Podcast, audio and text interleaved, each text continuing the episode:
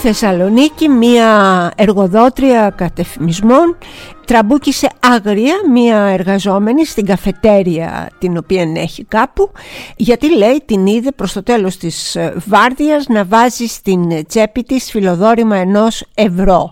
Ε, αυτό ήταν αρκετό για να την κάνει έξαλλη, για να ξεφτυλίσει την ε, κοπέλα αυτή μπροστά σε όλους τους πελάτες, σε όλο τον κόσμο, να ουρλιάζει, να την τραβάει, να χώνει τα χέρια της ε, στη τσέπη και όλα αυτά γιατί έβαλε ένα φιλοδόρημα ενός ευρώ στην ε, στολή της μέσα.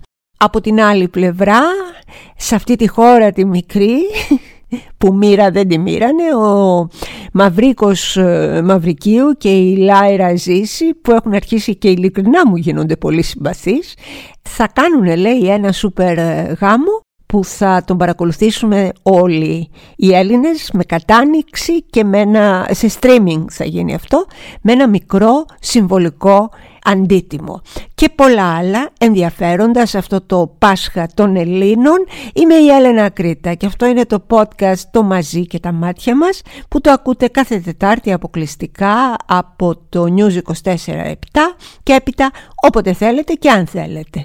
Να είστε πάντα καλά και ξεκινάμε.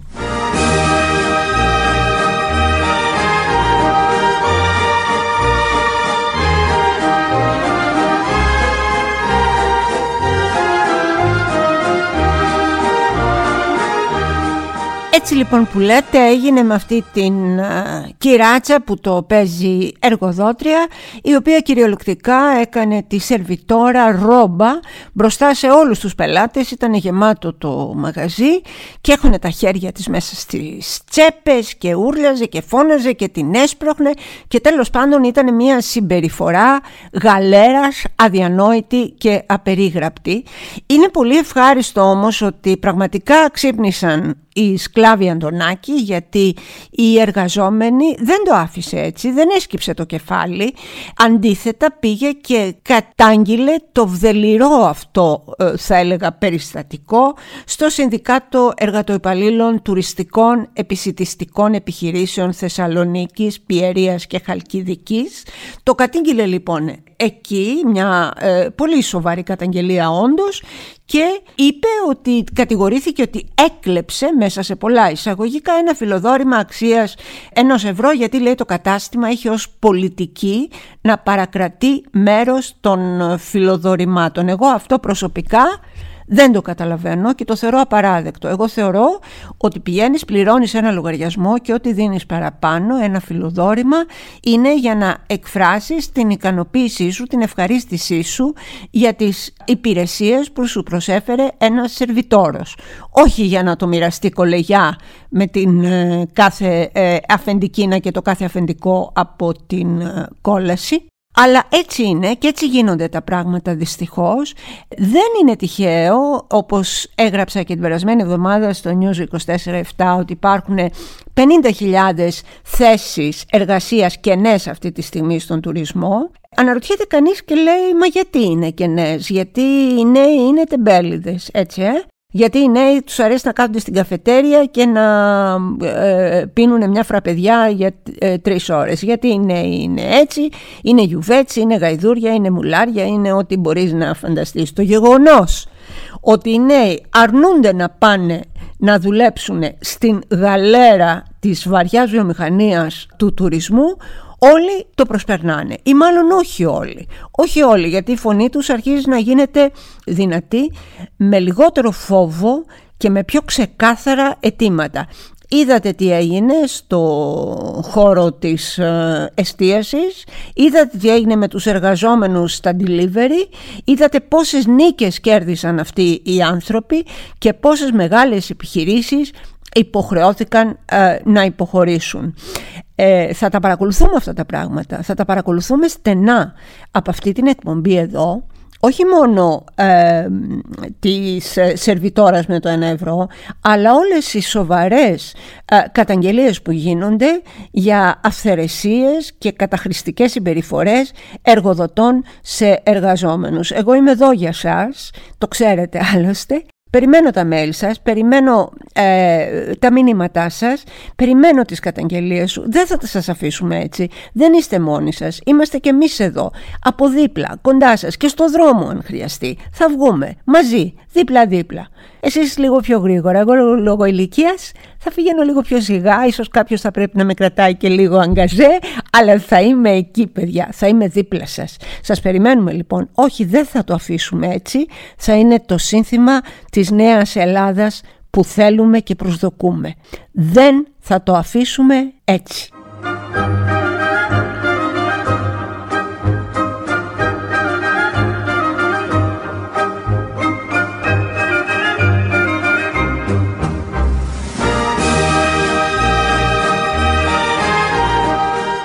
Όταν σας είπα πριν ότι πραγματικά αρχίζω να συμπαθώ τον ε, Μαυρίκο Μαυρικίου και την Ηλάιρα Ζήση, το εννοώ. Το εννοώ γιατί αυτοί οι άνθρωποι είναι τόσο απενοχοποιημένοι, τόσο σκασίλα τους μεγάλοι και δέκα παπαγάλοι για το τι είναι το ε, φαίνεσθε και το τι είναι το κοινωνικό ευπρεπές, τόσο που δεν τους νοιάζει, που πραγματικά έχω αρχίσει και λέω να είστε καλά ρε παιδιά. Και το, το εννοώ. Ε, ζούμε μέσα σε μία, πώς να σας πω, γυάλα καθώς πρεπισμού, μια γυάλα του τι θα πούν οι άλλοι, πώς θα μας χαρακτηρίσουν, αχ αν βάλω αυτό τι θα πούνε όταν με δουν στο δρόμο, αν πω αυτό πώς θα αντιδράσουν, μονίμως αυτολογοκρινόμαστε και πολλές φορές χωρίς λόγο. Ήρθαν λοιπόν αυτοί οι δύο οι οποίοι γουστάρουν Αλήθεια το λέω, γουστάρουν. Γουστάρουν να κάνουν κάτι, ε, τους αραβώνες εκείνους που είχαμε μιλήσει άλλωστε και για αυτούς, που κάνανε με τα σόγια σε μια ταβέρνα, μια ταβέρνα και περάσαν ωραία και χορέψανε και κάνανε. Γουστάρουν να κάνουν το γάμο τους live streaming και να πληρώσουμε και από πάνω για να τον δούμε. Έτσι θέλουν, έτσι αισθάνονται. Τους είδα και τώρα και το Πάσχα μες στην τρελή χαρά. Τι χωρί, τι λένε. Είναι καλά τα παιδιά. Αλήθεια σας το λέω, ειλικρινά. Μέχρι και ε, επειδή τους παρακολουθούσα, επειδή ήθελα να σας μιλήσω για αυτούς, έβλεπα και μία επίδειξη μόδας. Κάτι που έκανε η, η μνηστή τέλος πάντων, η οποία ήταν η μόδα ακριβώς όπως είναι και οι ίδιοι. Δηλαδή δεν λογοδοτούσαν σε κανένα κανόνα αισθητικής ή οτιδήποτε άλλο. Ήτανε χρώματα, φτερά, πόπουλα, καρδούλες, ε, στρασάκια, ε, σβαρόφσκι, μποά, ε, ισοζώσα πουντζάκι με την υπερπαραγωγή. Ήτανε ένα τέτοιο πράγμα. Αυτό γουστάρουνε, αυτό κάνουνε. Ενδεχομένως όλοι εμείς που καθόμαστε και κρίνουμε και κατακρίνουμε για να σκεφτούμε και λίγο πώς είναι να κάνεις τη ζωή σου όπως τη θέλεις, να μένεις σε ένα σπίτι με χρυσά έπιπλα γιατί έτσι θέλεις, να φοράς ροζ τρασάκια και ροζ ε, και μοβ ε, καρδουλάκια πάνω σου και ε, να ταΐζεις πετσούλα το, την αγαπημένη σου στο στόμα. Να είναι καλά τα παιδιά, ειλικρινά. Έχω αρχίσει και τους βλέπω με πραγματικά πολύ μεγάλη συμπάθεια.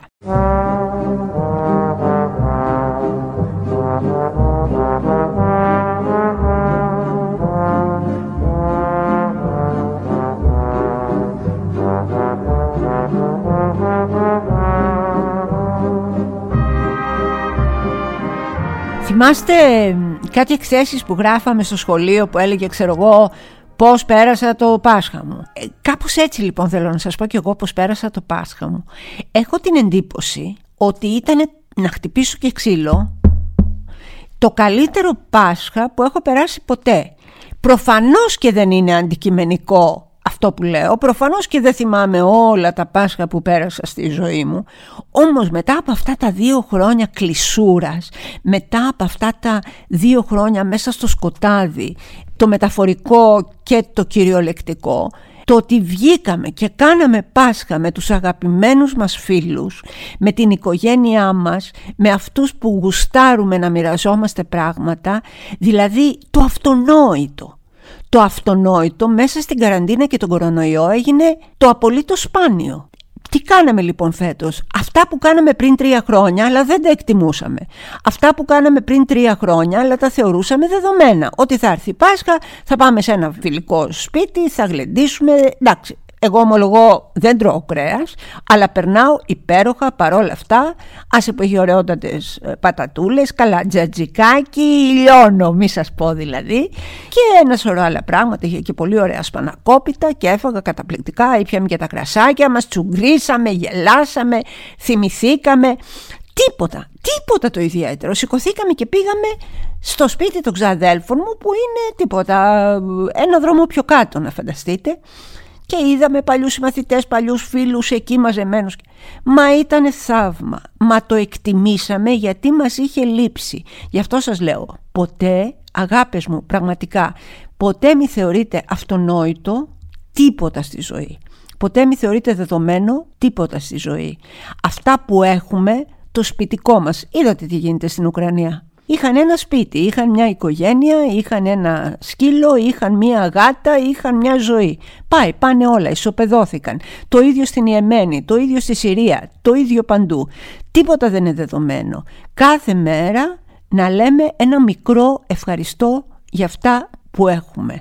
Ναι, ήταν ένα πολύ καλό Πάσχα στον Ελλήνων της κοινότητες και είμαστε ευγνώμονες γι' αυτό.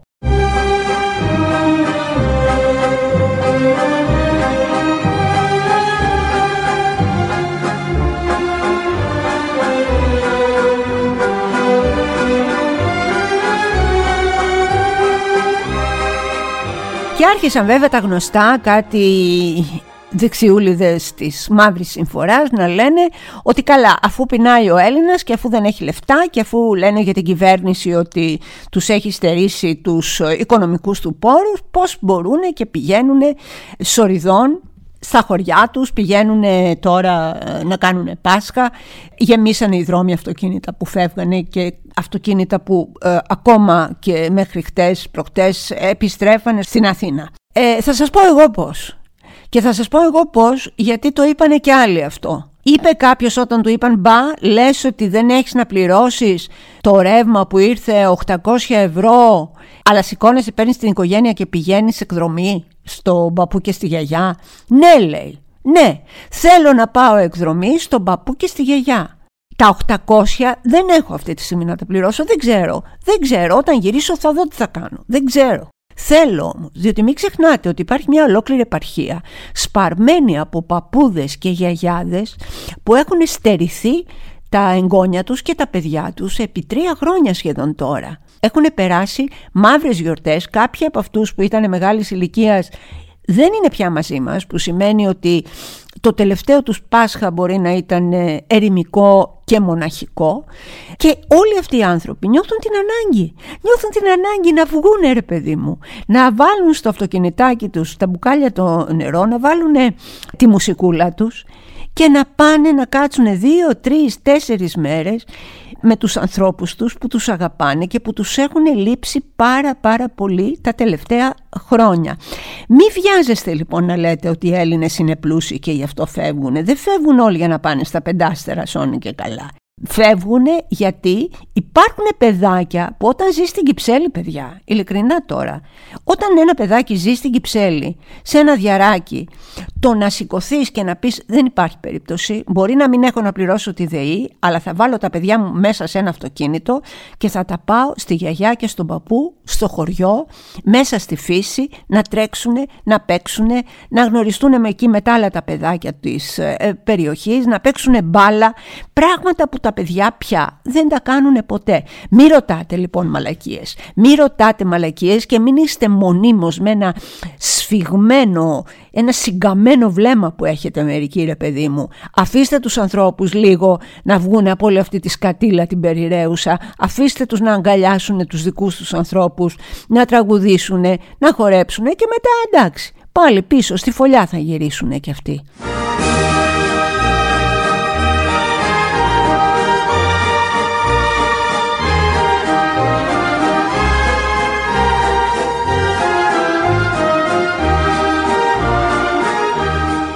Να βιάζεις Ουκρανές. Μία Ρωσίδα δίνει άδεια στον άντρα της που είναι στρατιώτης στην Ουκρανία να βιάζει και να κακοποιεί α, γυναίκες που είναι ε, θύματα πολέμου. Ένα συγκλονιστικό ηχητικό ντοκουμέντο παιδιά, πραγματικά σου σηκώνεται η τρίχα, το έβγαλε η Daily Mail, η, η αγγλική, που φέρνει στο φως ε, κάποια στοιχεία για ένα ζευγάρι, τον Ρωμάν Μπαϊκόφσκι και την Όλγα Μπαϊκόφσκαγια, οι οποίοι είναι παντρεμένοι και ακούστε να δείτε, ακούστε να δείτε τι λέει.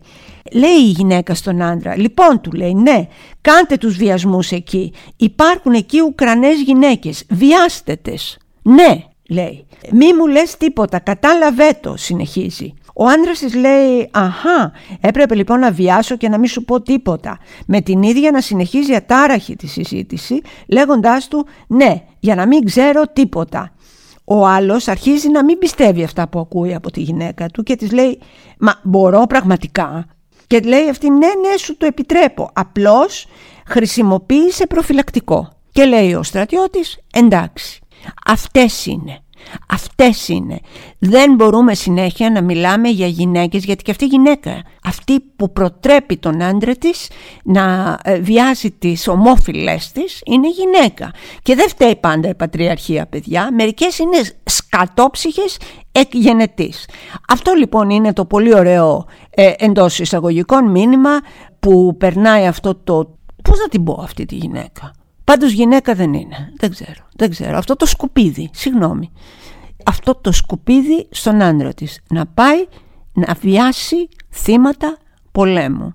Είδατε, δεν είναι μόνο η Ελλάδα του 2022, είναι ένας κόσμος του 2022, ο οποίος όσο περνάνε τα χρόνια, τόσο απλώνει τις δαγκάνες του και μας κλείνει μέσα του. Ντροπή, αηδία, οργή.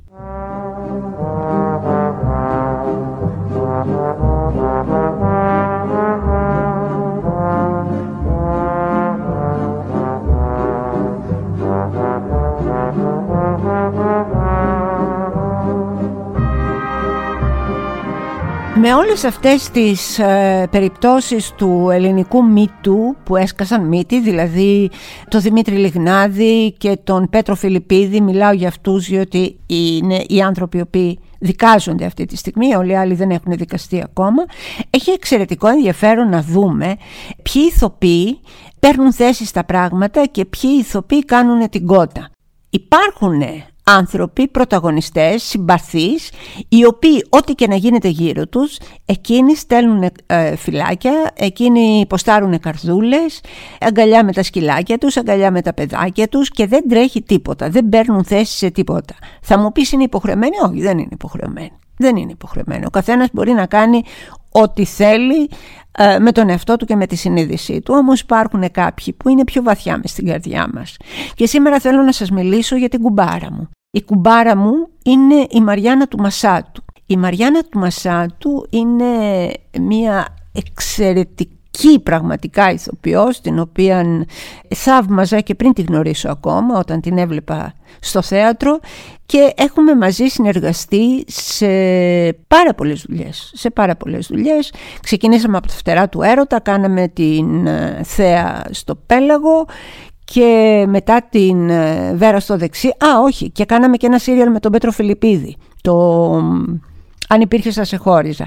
Είναι η μουσα μου. Λέω μου γιατί πραγματικά εγώ της έχω μεγάλη αδυναμία και τον άντρα της ζωής της, ε, τον εξαιρετικό και αυτόν ηθοποιό, τον Αλέξανδρο ε, Σταύρου, τον γνώρισε μέσα από τις δικές μας δουλειές λοιπόν και γι' αυτό και τους ε, παντρέψαμε, είχαμε αυτή τη χαρά να τους παντρέψουμε και να τους καμαρώνουμε γιατί είναι πραγματικά μια υπέροχη οικογένεια και μεγαλώνουν και ένα καταπληκτικό κορίτσι.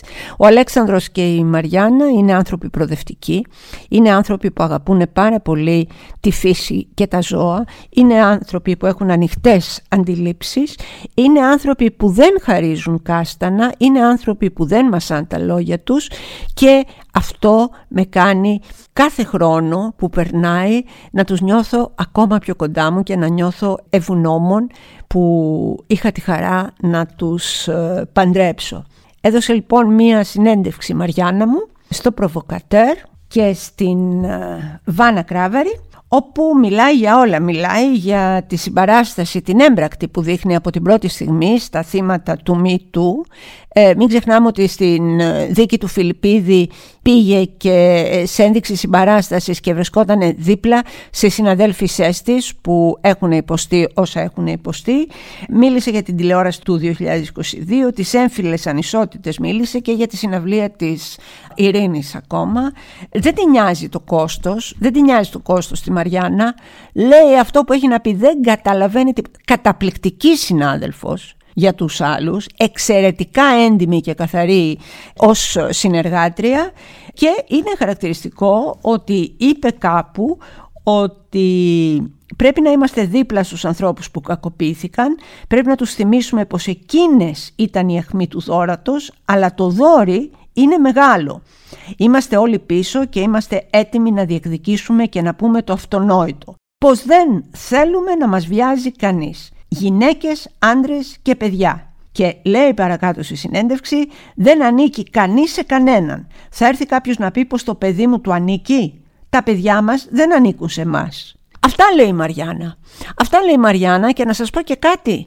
Επειδή έχει πάρα πάρα πολύ μεγάλο ταλέντο, εγώ τουλάχιστον τη θεωρώ πολύ μεγάλο ταλέντο, δεν την νοιάζει ότι δεν θα βρει δουλειά. Αυτοί που φοβούνται ότι αν τα πω και αν τα χαλάσω δεν θα βρω δουλειά, μήπως δεν είναι τόσο ταλαντούχοι τελικά; Διαρωτώ με. Μπράβο Μαριανάκη μου, μπράβο.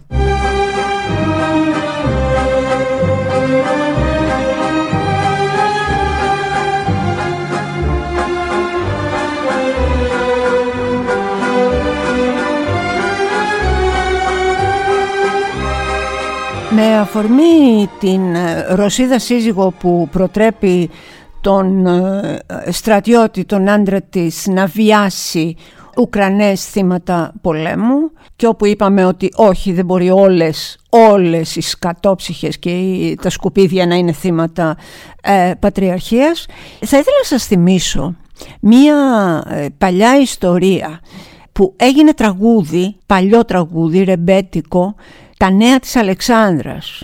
Αυτό λοιπόν και μιλώντας για πατριαρχία θέλω να σας μιλήσω γι' αυτό. Τα νέα της Αλεξάνδρας ήταν ένα τραγούδι του Βαγγέλη Πινιάδη που έλεγε «Άκουσε τα νέα της Αλεξάνδρας που μου έλεγε δεν ξέρω τι θα πει άντρας.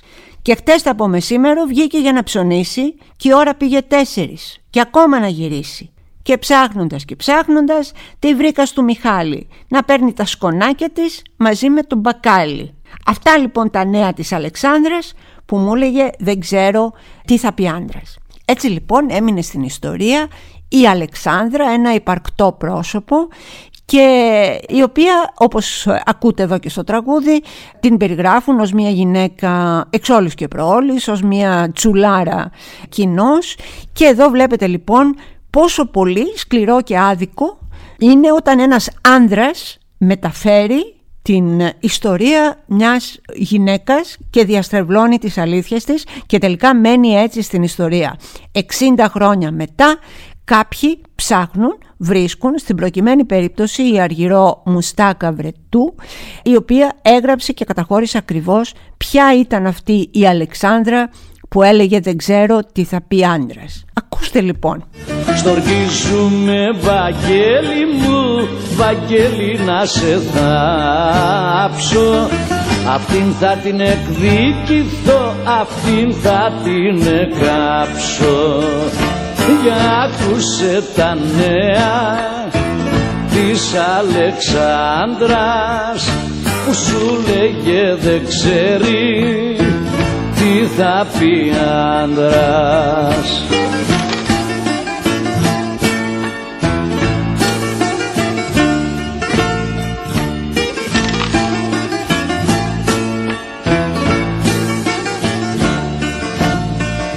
Εχθές από μεσήμερο που πήγε να ψωνίσει. Η ώρα πήγε οχτώ μισή κι ακόμα να γυρίσει.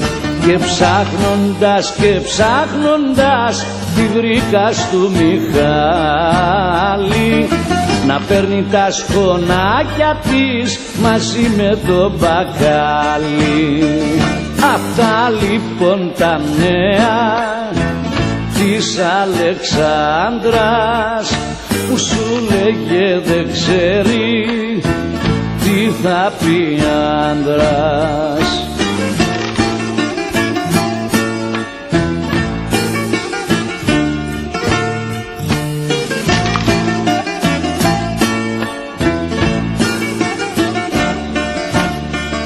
Και σήμερα ξεκίνησε να πάει για τη μοδίστρα που κάθεται σε ένα στενό κοντά στη Βαγγελίστρα. Και μου παν πως την είδανε να βγαίνει χέρι-χέρι. Μαζί με το χαράλαμπο από το ροσικλέρι Αυτά λοιπόν τα νέα της Αλεξάνδρας που σου λέγε δεν ξέρει τι θα πει άντρας. Πραγματική ιστορία είναι η Αλεξάνδρα, γράφει η κυρία Μουστάκα ε, Βρετού και το αναλύει παραπάνω. Λέει ότι η 18χρονη Αλεξάνδρα ήρθε στο Εγάλεο από τη Μάνη για να μάθει ραπτική και έμεινε σε ένα σπίτι εκεί με κάτι συγγενείς της τότε που η γειτονιά είχε μόνο προσφυγικά σπίτια και πολλά δωματιάκια με κοινή αυλή. Όποιος έχει δει την αυλή των θαυμάτων του Ιάκωβου Καμπανέλη μπορεί περίπου να καταλάβει την κοινωνική χωροταξία της ε, εποχής. Ήταν ένα πανέμορφο κορίτσι πραγματικά, αλλά δεν έβγαινε καθόλου από το σπίτι. Πήγαινε στο μοδιστράδικο και στο περίπτερο, πουθενά άλλου. Ήταν ραβωνιασμένη αυτή και ε, έβλεπες ότι ήταν βασανισμένο παιδί αλλά δεν μιλούσε ποτέ ε, για το λόγο για το τι ακριβώς της συνέβαινε. Δηλαδή την έβλεπες ότι κουβαλούσε ρε παιδί μου έναν μεγάλο και βαρύ σταυρό. Το μεγάλο της ε, μυστικό λοιπόν της Αλεξάνδρας είναι ότι σε αυτό το σπίτι που έμενε με το θείο της και την γυναίκα του. Ο θείος της ήταν αδελφός της μάνας της, ο οποίος προσπαθούσε επανειλημμένα να την ε, βιάσει, να το βιάσει το κοριτσάκι. Αυτή κάποιο βράδυ αντιστάθηκε φαίνεται με όλη τη δύναμη της καρδιάς, της ψυχής και του κορμιού της και τη σκότωσε. Αυτός ο τύπος τη σκότωσε. Λέει μάλιστα η σπιτονικοκυρά της ότι δεν μπορεί να ξεχάσει την εικόνα με το κεφάλι της Αλεξάνδρας ανοιγμένο και τα μυαλά χυμένα στον τοίχο. Προσέξτε, το τραγούδι λέει διάφορα. Λέει ότι η Αλεξάνδρα ήταν μία ε, γυναίκα ε, στα όρια του να είναι μία πόρνη της εποχής, έτσι, πουτάνες όπως τις λέγανε τότε. Δεν ήταν έτσι, ήταν ένα άβγαλτο παιδί, ένα άβγαλτο κοριτσάκι, ήρθε από το χωριό του, έμεινε στο θείο της και πήγαινε στο μοδιστράδικο να μάθει μια τέχνη για να μπορέσει να επιβιώσεις σε αυτή τη ζωή. Ο θείος λένε λοιπόν ότι έγραψε τους στίχους στο περίφημο τραγούδι «Αυτά λοιπόν τα νέα της Αλεξάνδρας» που έλεγε «Δεν ξέρω τι θα πει άντρας» και ε, έγινε ε, μετά αυτό το μεγάλο αν θέλετε σουξέ που ακόμα και 60 χρόνια μετά το θυμόμαστε. Και στην ουσία τι ήταν αυτή η φρικτή και άθλια Αλεξάνδρα ήταν ένα πανέμορφο κοριτσάκι που δολοφονήθηκε από τον ανώμαλο κυριολεκτικά θείο της και που βιάζεται όπως λέει η Αργυρό Μουστάκα Βρετού καθημερινά εδώ και μισό αιώνα κάθε φορά που ακούγεται αυτό το ταξίδι γιατί αυτά είναι τα πραγματικά νέα της Αλεξάνδρας. Γιατί σας λέω μία ιστορία 60 χρόνων, γιατί η ιστορία αυτή άμα αφορά γυναίκα και περνάει όμως μέσα από τα ανδρικά φίλτρα, μένει, παραμένει και επιμένει στην ιστορία μέσα στην απόλυτη διαστρέβλωσή της. Έστω και 60 χρόνια μετά, ας αποχαιρετήσουμε με σεβασμό τη μικρή Αλεξάνδρα που δολοφονήθηκε γιατί δεν ήθελε να υποκύψει στις ωρέξεις του θείου της.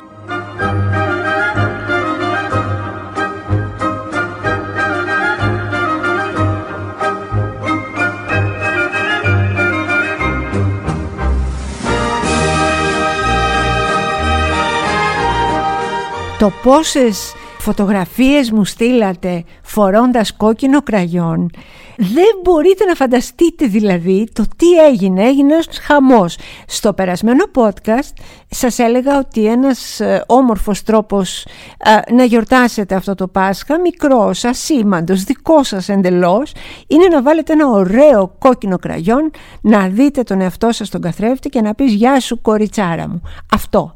Έχω πάρει τόσο ωραίες φωτογραφίες, μα τι κουκλάρες που είστε όλες, τι όμορφες, όλες, οι νέες, οι μεγαλύτερες, τα κορίτσια που έχουν μηνόπαυση, τα κορίτσια που έχουν περίοδο, τα κορίτσια, όλα τα κορίτσια του κόσμου πέρα από ηλικίες, πέρα από οτιδήποτε πρέπει και θέλω υπάρχουν στην εξωτερική εμφάνιση, στα κιλά, στο ένα, στα άλλο, όλες αυτές οι μαλακίες, οι μαλακίες που πρέπει να τις πετάξουμε σε έναν κάδο ανακύκλωσης και να τις πατήσουμε κάτω να μην ανακυκλωθούν, μη σώσουν ποτέ.